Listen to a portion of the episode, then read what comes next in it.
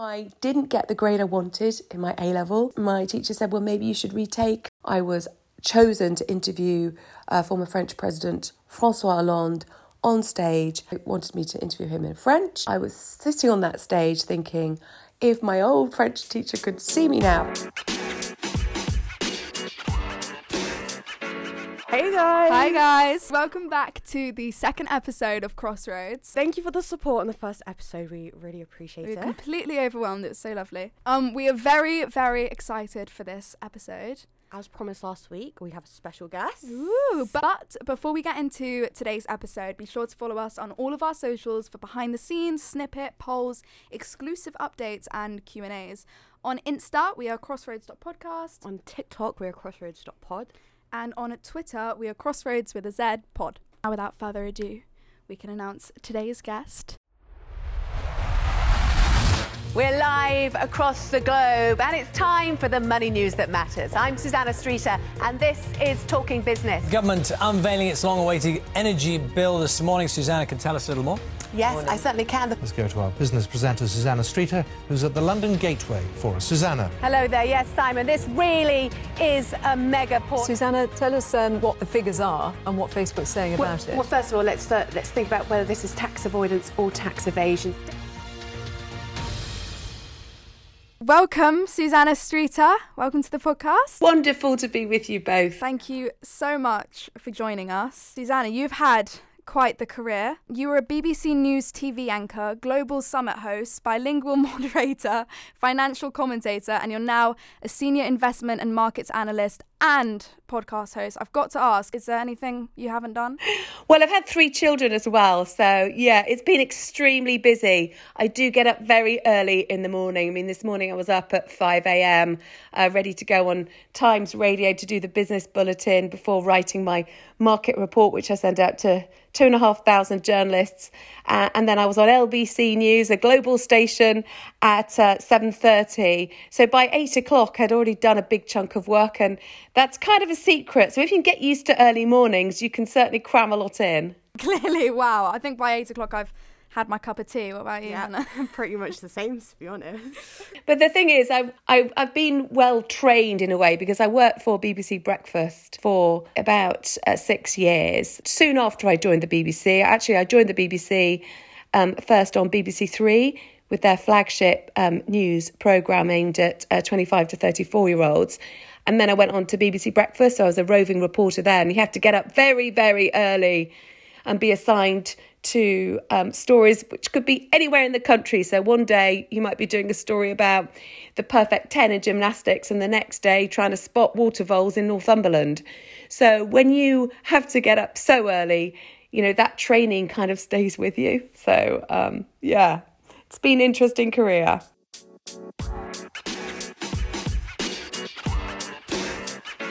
So, first of all, we just kind of want to know a bit about like when you're growing up and like before you really got into your career, school life, past education. What did you dream about being when you grew up when you were younger? Did you know you wanted to go into like the media industry or was it kind of later on in life you decided that? I was always very much into performing from kind of school productions to I joined the ITV or then HTV drama workshop when I was in my teens. And from there, I was in a number of uh, television programs as a, a teenager, like a Dramarama, and I was once in Casualty as an ill person. So I very much started off in kind of amateur dramatics. But alongside that, I also really had a passion for history and politics and French. So really, my career has kind of amalgamated all of those things. And when I was in Casualty, I was really determined to, to be an actress and follow the kind of drama route, and I really wanted to do that. But one of the episodes that I was in, I met um, a girl who'd been in Grange Hill, this really long running kids' TV show, all the way through uh, the 1980s. And at the time, she was really famous from, from my point of view. But she had actually only got a part which was similar to mine. And I thought at that time, God, that's an awful lot of effort to make to be in this really long running hit TV show. And then at the end of it, only still be getting quite small parts. And that was when I was 16, 17. So that was the point where I decided not to try and realize the dream of being an actress, but actually to pursue my other interests first and go off to university and um, do French and, and politics and economics rather than go off to drama school. Although I still, in the back of my mind, still had a kind of inkling that I, I, I wanted to perform. Were you ever advised that university was the only or like the best path as opposed to drama school, or were your parents supportive of you doing that instead? I don't recall specifically being told not to go to drama school but to go down the university route. It was really something that I decided, having gone through my own particular experience. Uh, I think my parents were happier in a way that I decided to go the university route because they believed, and I also do too, that it's really good to have um, other options available to you. Um, and it doesn't necessarily mean you still can't pursue your dreams in other ways. So me and Sienna, we've gone through different school ways. Like Sienna went to a private school, I went to a state school. We were wondering, did like first of all, which one did you go to, and like, do you think that had any impact on your career or like opportunities Getting you into could have university, gotten? stuff like that. Yeah. There's only been really one occasion where I think that had I gone to a private school, it might have made a difference in terms of uh, where my education uh, led from school. Because although I took the Oxbridge entrance exam to try and go to Oxford University and I passed it, when I actually then went for the interview at Oxford, I wasn't really prepared at all. I'd actually ended up applying to the wrong uh, college at Oxford for the wrong course, and I didn't really know what to expect. When I got there, there were lots of um, children, you know, fellow teenagers, as I was at the time, from private schools, and they'd had a lot of training to get through these interviews because they were telling me about it. So I really felt as though I could have had some extra help there and that would have benefited me. Other than that, though, I think in a way going to a state school probably gave me more confidence because I really did work hard at state school and um, probably was a, a, among the, the top in the in the year, um, you know, among that layer of uh, high achievers, I suppose.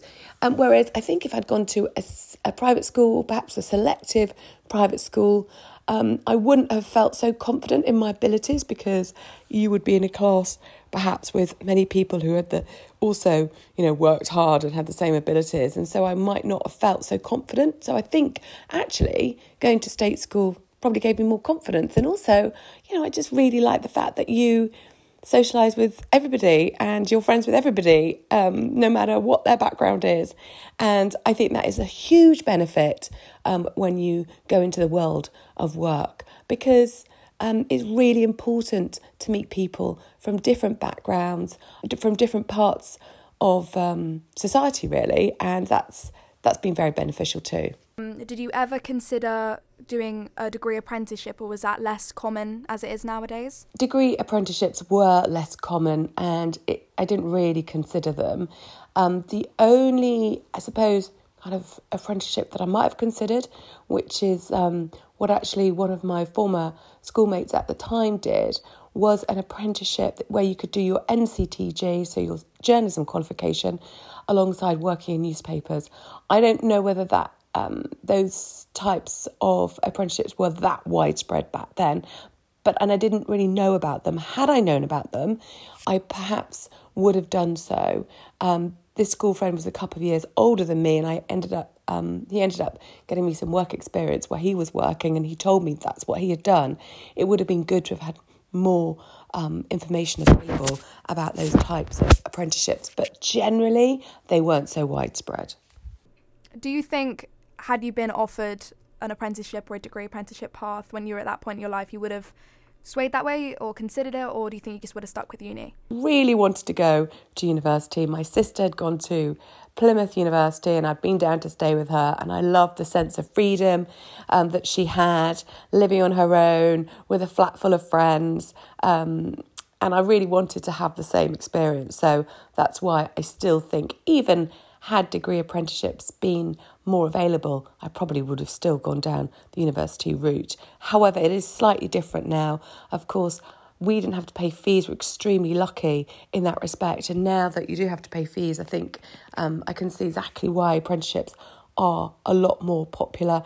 I know people who've pursuing them uh, right now and have still had a really good time because as part of their apprenticeships. I think they still go to a college or a university, but just for less time, so they still can get that sense of freedom. So I think you've just got to look through and see what apprenticeships do offer. So we're going to move on to your university experience. Um, you went to Aston University, I'm correct? Yes, I did go to Aston University and had a great time, and I've still got a fantastic network of friends that I made at Aston University. It wasn't my first choice. I'd been planning to go to Exeter University, um, so kind of closer to the sea than certainly Aston in Birmingham, but Aston was a campus university, and I really enjoyed that aspect of it because we were a really tight knit group of friends. And the other real benefit, actually, is that even though I was doing kind of more artsy courses that would have been a BA at other universities. It was actually a BSc, so a Bachelor of Sciences, and it had a lot more of a business angle uh, to my degree. So I did a lot of economics and um, alongside uh, the French and alongside the p- politics. And so that was really good and helped me in my future career because I now you know use economics all the time and always talking about economic developments. So it gave me an even better grounding, I think, than my other course would have done. So there's always a silver lining. I was able to do a degree uh, which gave me a year out in France, and that was fantastic. And um, now I still go to France really, really regularly, and um, I'm now work um, using my French, so that is fantastic. Were you like ever anxious about leaving university and entering work? I was anxious about leaving university because actually I was the only person who left in my friend group who didn't have a job, a proper job to go to. But my heart was set on going to journalism. And I knew that was definitely the route that I wanted to take. And so, um, because I'd built up all of this experience, this work experience during, during my university years, it gave me the confidence, um, even though I was still a little bit anxious about not getting a job, but it did give me the confidence to go round um, to all the radio stations and uh, say, look, I can work for you. I know how to do this job. Please employ me. And they did. Because obviously Aston may not have been your first, did you ever like second guess like your degree during uni? Like think, oh, maybe this isn't for me? Or did you know as soon as you found this new degree and this new uni that like it was the one for you? I didn't really second guess my degree uh, once I started Aston because I could really see exactly all of the opportunities that it presented. I was really excited about my year in France, and uh, I also had such a great uh, friendship network, and I'd really gained a lot of experience through various placements that had gone on. So um, I didn't second guess my degree at all. So tell me a bit more about the RAF, Susannah. How exactly did you get into that? Yes, so that was a real adventure in my career, the Royal Air Force. And uh, what happened was that I was working um, at a radio station in Wiltshire called GWR, and I went to cover a Partnership for Peace exercise at the local RAF station. And there were officers, airmen, and women from um, Eastern Europe who came over to do an exercise with UK servicemen and women and I was fascinated by this and I really wanted to be part of it.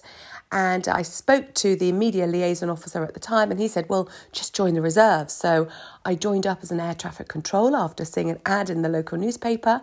But then, quite quickly after that, um, they, because I had this media experience, they saw my potential as a media ops officer. So then I went to Cranwell and I graduated as an officer, and I went on to lead the the forces mobile news team. So I would take my camera and I would go out. This is my video camera because I was one of the first video journalists at the time in the UK, and that meant that I was equipped with the skills to film um, wherever in the world. So I used to take my camera, hop on an aircraft, and go with the troops to trouble spots around the world or on big exercises, film what was going on, send it back to Strike Command to inform them, and also send to the media to inform them about what troops in the UK were doing.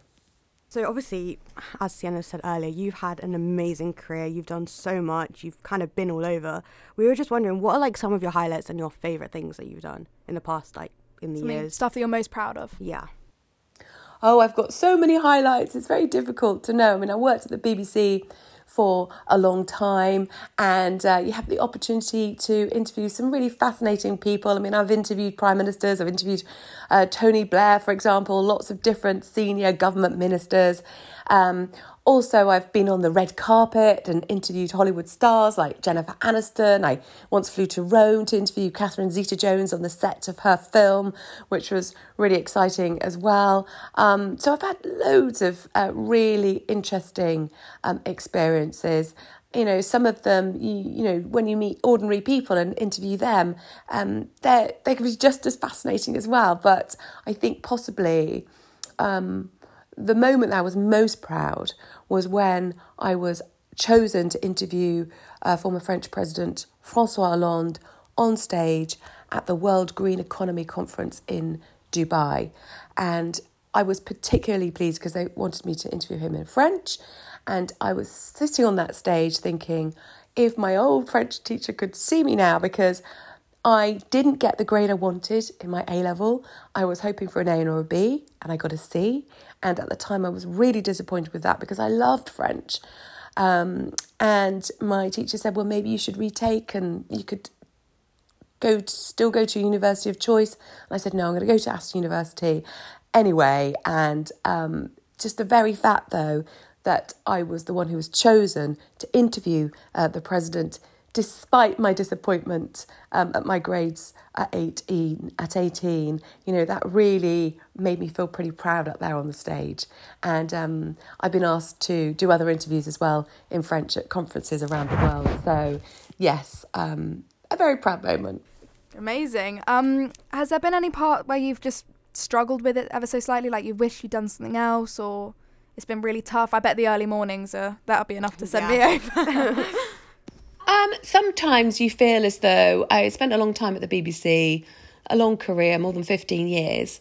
And sometimes you feel that other people are, are given opportunities above you, and it doesn't seem to be because they're any more necessarily talented, but you know, it's the right person at, at the right time, and you lose out on opportunities. But it's highly competitive. And so that can be a bit demoralizing sometimes. But I think the secret is to then go off and pursue other avenues. And so I remember leaving BBC Breakfast because they moved to Salford and I didn't want to move to near Manchester because um, I was based in the south of England. So then I went to the BBC News Channel and then they got rid of the business news from the BBC News Channel. So then I ended up at the BBC World Service Radio. I never really thought that I'd end up there um, because it was radio rather than television where my, most of my career had been. But I ended up having my own show on the BBC World Service. And from there, I have segued into my new career as a financial commentator. And because I was um, so intricately involved in reporting on financial markets, it meant that I'm quali- qualified and I have the knowledge to do my current job. So, what you think may be a, a side room in your career actually can present many more opportunities to ensure that your career is uh, really vibrant and full of opportunity further down the line. Um, so you're also a podcast host of Switch Your Money On. Uh, we're big fans. Um, would you say that is also a highlight that you've enjoyed? Would you say that it's more of an accumulation of everything you've done throughout your career and stuff as well that's helped you with that? Yes, certainly. It brings together um, a lot of my skills that I've developed over the years. So, broadcasting, analysing financial markets, talking about personal finance, and uh, in a in a chatty and informative way. And if you want to find out more about financial markets and how they work, do subscribe because it, it's a really interesting chat. And I have a have a really good rapport with my colleague Sarah Coles, who's the personal finance analyst, and we chat around uh, uh, what's happening on global markets, but what's also happening here in the UK with, with retail sales and how much money we have and what's happening to the housing market and so many different things. And we're really pleased to hit uh, the top five in business podcasts in the UK um, just over the past couple of weeks. So it's been brilliant. So um, really well received. So thank you, Sienna, for being one of our fans. oh, of course, of course.